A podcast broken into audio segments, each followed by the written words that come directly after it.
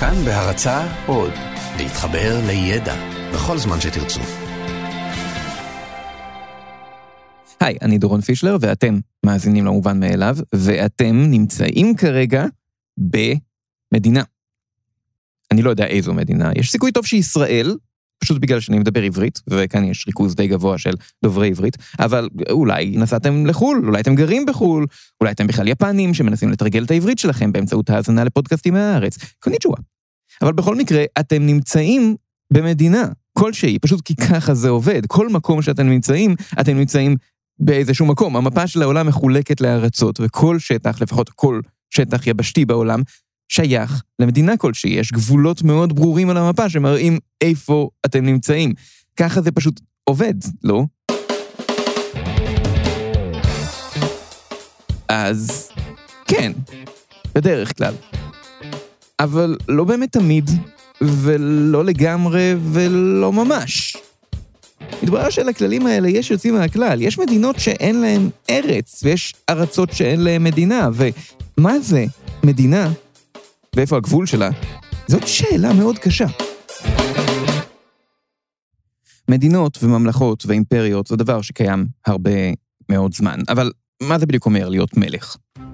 נגיד עכשיו 1800 לפני הספירה, ואני מלך של איזושהי ממלכה באזור סין. יש שטח מסוים ששייך לממלכה שלי. קודם כל, איך אני יודע שאני מלך?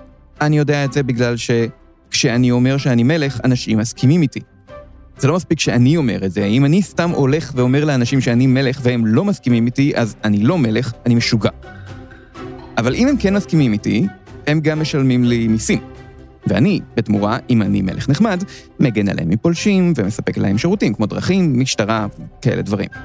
אם אני מלך לא נחמד, אני לוקח להם את הכסף ולא נותן להם שום דבר בתמורה, כי אני מלך והם לא. בכל מקרה, השטח שלי הוא השטח שבו חיים אנשים שמכירים בזה שאני המלך ומשלמים לי מיסים. ומעבר להרים יש ממלכה אחרת, שם יש אנשים אחרים, שלא חושבים שאני המלך שלהם, להם יש מלך אחר, והם משלמים לו מיסים. ואנחנו יודעים שעד הערים זאת הממלכה שלי, מהערים זאת הממלכה שלו. עכשיו שאלה, למי שייכים הערים? אני יכול לטעון שהם שלי, אבל ההוא שבצד שני יכול לטעון שהם שלו, ותכלס, כל עוד לא חיים שם אנשים שמשלמים לאחד מאיתנו מיסים, אין לזה שום משמעות, הערים לא שייכים באמת לאף אחד. אז כל הקטע הזה של גבול בתור קו אחד מאוד ברור, שמכאן זה שלי ועד כאן זה שלו, זה פשוט לא היה ככה. זה פשוט לא נכון. לאורך רוב ההיסטוריה אף פעם לא היה גבול ברור, תמיד היה אזור אפור ולא ברור כזה בין שתי ארצות או שתי ממלכות. כשאתם מסתכלים על מפה של האימפריה הרומית, על הצבע האדום הזה שמגיע עד נקודה מסוימת ומאז לא, זה, זה לא היה ככה, זה אף פעם לא היה עד פה וזהו. זה תמיד היה עד פה בערך. כמובן, היום הדברים הרבה יותר מדויקים, יש לנו GPS מאוד מדויק וקווים על המפה, ואנחנו יכולים לדעת בדיוק למי שייך כל סנטימטר על הגלובוס, רק למקרה שבאותו סנטימטר יימצא נפט.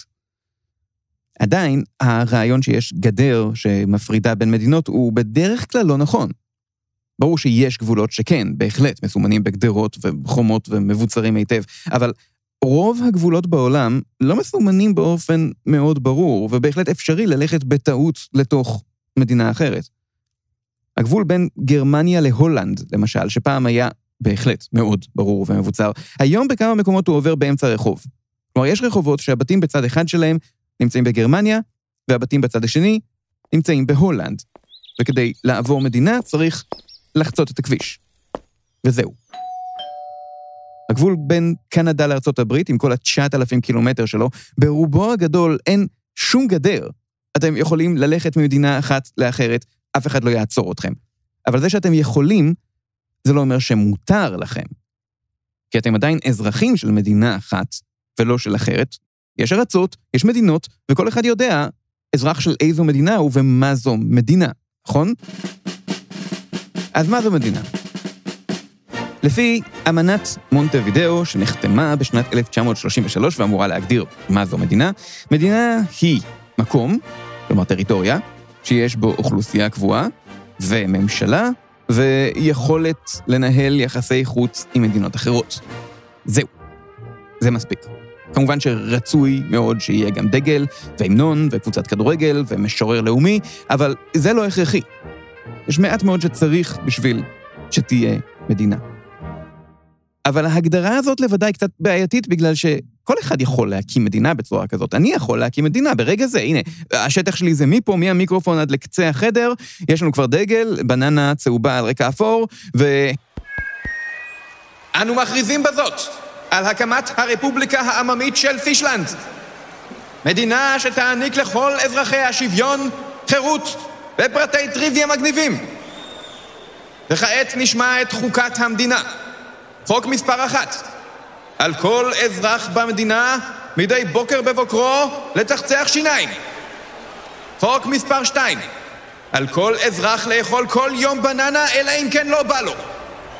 חוק מספר שלוש, אל תהיו מניאקים. לא ברצינות, אל תהיו מניאקים, תהיו בני אדם אחד לשני, כמה זה קשה. תחי מדינתנו לנצח! אז עכשיו בעיניי, אני הרפובליקה העממית של פישלנד שתתקיים לנצח, אבל בעיני כל שאר העולם, אני לא מדינה, אני משוגע עם דגל. אני הכרזתי על השטח הזה בתור מדינה, אבל אף אחד אחר לא מקבל את זה. ויש הרבה מקרים כאלה, יש הרבה מיקרו-מדינות בעולם, שזה איש אחד או שניים שהכריז במידה כלשהי של רצינות שהוא מקים מדינה, רק שאף אחד לא מכיר במדינה הזאת חוץ ממנו. בארץ למשל הייתה אה, מדינת אכזיב. אלי אביבי הכריז על חוף אכזיב, שבו הוא גר בתור מדינה עצמאית, והמציא לעצמו דגל, והכריז על עצמו בתור נשיא. הוא ואשתו היו התושבים היחידים של המדינה הזאת, ולכל מי שביקר שם הוא הנפיק אה, דרכונים. ולמרות שבאופן עקרוני הוא מרד בריבונות של מדינת ישראל, ככל הנראה המדינה הזאת לא מאוד הדאיגה את צה"ל. אני חושב שאם צה"ל היה יוצא נגד מדינת אכזיב, היא כנראה לא הייתה מחזיקה מעמד. אז אכזיבלנד היא מדינה? לא ממש. היא מדינה בעיני האנשים שהקימו אותה, לא בעיני אף אחד אחר. מיקרו-מדינה קצת יותר מוכרת ברמה בינלאומית היא נסיכות סילנד. נסיכות סילנד נמצאת במבצר. מבצר ימי שהוקם במלחמת העולם השנייה. בגדול זה שני עמודי בטון ענקיים שבולטים מעל פני הים ליד החופים של בריטניה, ועליהם יש פלטפורמה עם מנחת מסוקים. זהו. כמה כאלו הוקמו במלחמת העולם השנייה, ואחרי המלחמה גילו שהרבה יותר זול לנטוש אותם מאשר לתחזק אותם או להרוס אותם, ולכן הם פשוט נשארו שם. עד ש-20 שנה אחר כך מצא את המקום הזה בן אדם בשם רוי בייטס, שהיה פיראט. ספציפית, פיראט רדיו. הוא הפעיל תחנת רדיו פיראטית, ותחנות רדיו זה מסוג הדברים שמדינה יכולה להכתיב לתושבים שלה למי מותר ולמי אסור לעשות את זה. אבל המבצר הימי הספציפי הזה היה במקרה קצת מחוץ למים הטריטוריאליים של בריטניה, כך שטכנית הוא לא היה בתוך בריטניה, אז אפשר היה להפעיל את תחנת הרדיו עליו, והתושבים כבר יקלטו את זה. אז רוי בייטס התחיל להפעיל מהמבצר הזה את תחנת הרדיו שלו, וקצת אחר כך אה, ממשלת בריטניה אה, החליטה לשנות את החוקים. ועכשיו היא אמרה שלאזרחי בריטניה אסור להשתתף בניהול תחנות רדיו פיראטי, ולא משנה איפה הם נמצאים. אז בייטס החליט למצוא פתרון אחר. הוא החליט שמעכשיו, המבצר הזה שלו, הוא עכשיו מדינה עצמאית, נסיכות סילנד, הוא בעצמו הנסיך ששולט על סילנד, והוא הדפיס דרכונים, והטביע מטבעות, והיה לו דגל, והוא טען שהמבצר הזה הוא המדינה שלו.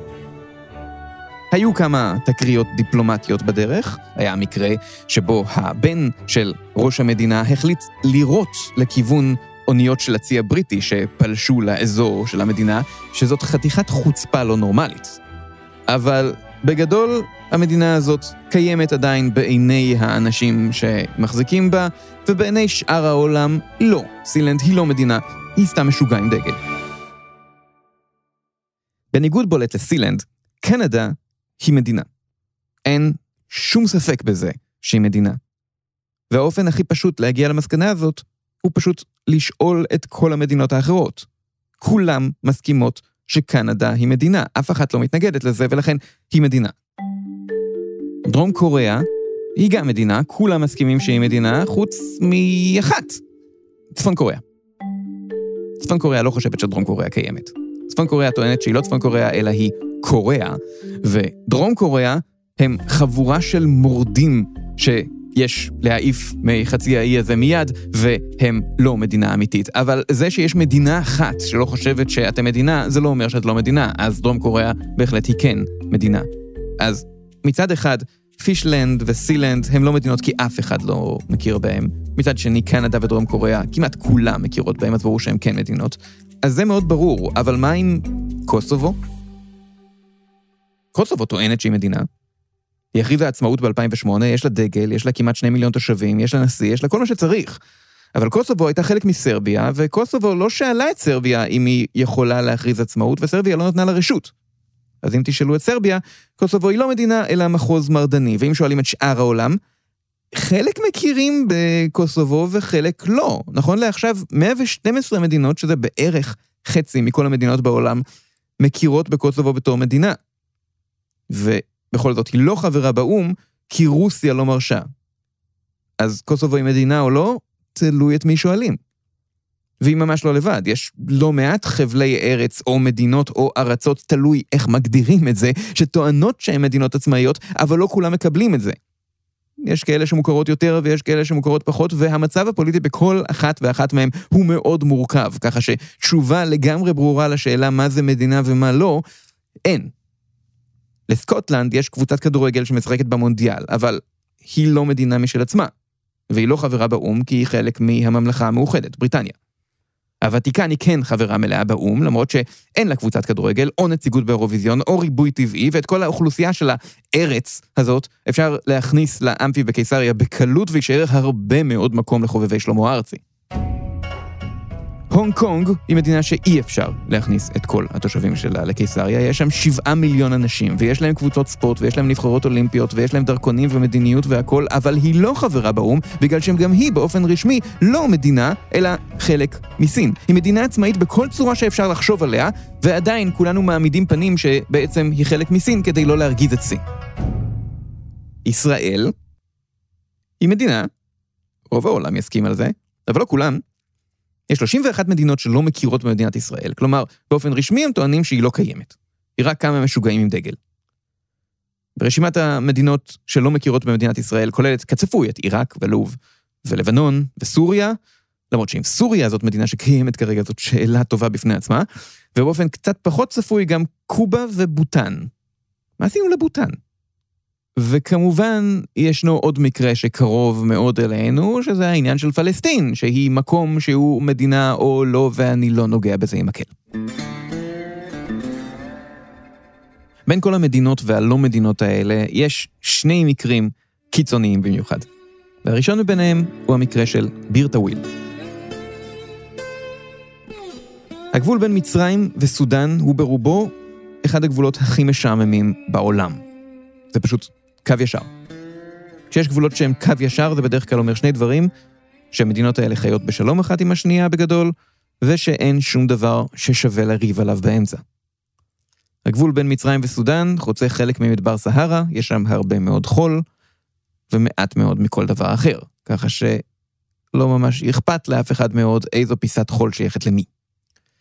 הגבול הזה שורטט ב-1899, כשלא מצרים ולא סודאן היו קיימות באופן רשמי, שתיהם היו חלק מהאימפריה הבריטית, והבריטים ששרטטו את הגבול הזה אפילו לא ביקרו במקום, הם פשוט לקחו מפה, ציירו קו ישר, וזהו, אמרנו, זה חלק אחד, זה חלק שני. כמה שנים אחר כך הם עשו תיקון קטן לגבול הזה, כדי בכל זאת להתחשב קצת באנשים שחיים שם ולמי הם מרגישים שייכים. אז רוב הגבול נשאר קו ישר, אבל בקצה יש רעידה קטנה.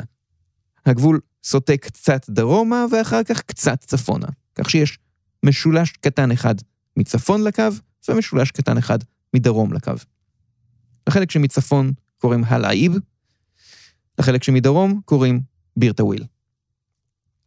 מאז השטח הבריטי הזה הפך לשתי מדינות שונות, מצרים וסודאן, אבל הגבול ביניהם נשאר אותו דבר. רק ששתי המדינות האלה לא מסכימות אחת עם השנייה בשאלה מה הגבול ביניהם, אם זה הגבול המקורי שהוא קו ישר לגמרי, או הגבול עם שני התיקונים. לכן יש אזור אחד, הלאיב, ששתיהן טוענות שהוא שלהם, והאזור האחר, בירטוויל, ששתיהן טוענות שהוא לא שלהם. סודאן טוענת שהוא חלק ממצרים, מצרים טוענת שהוא חלק מסודאן.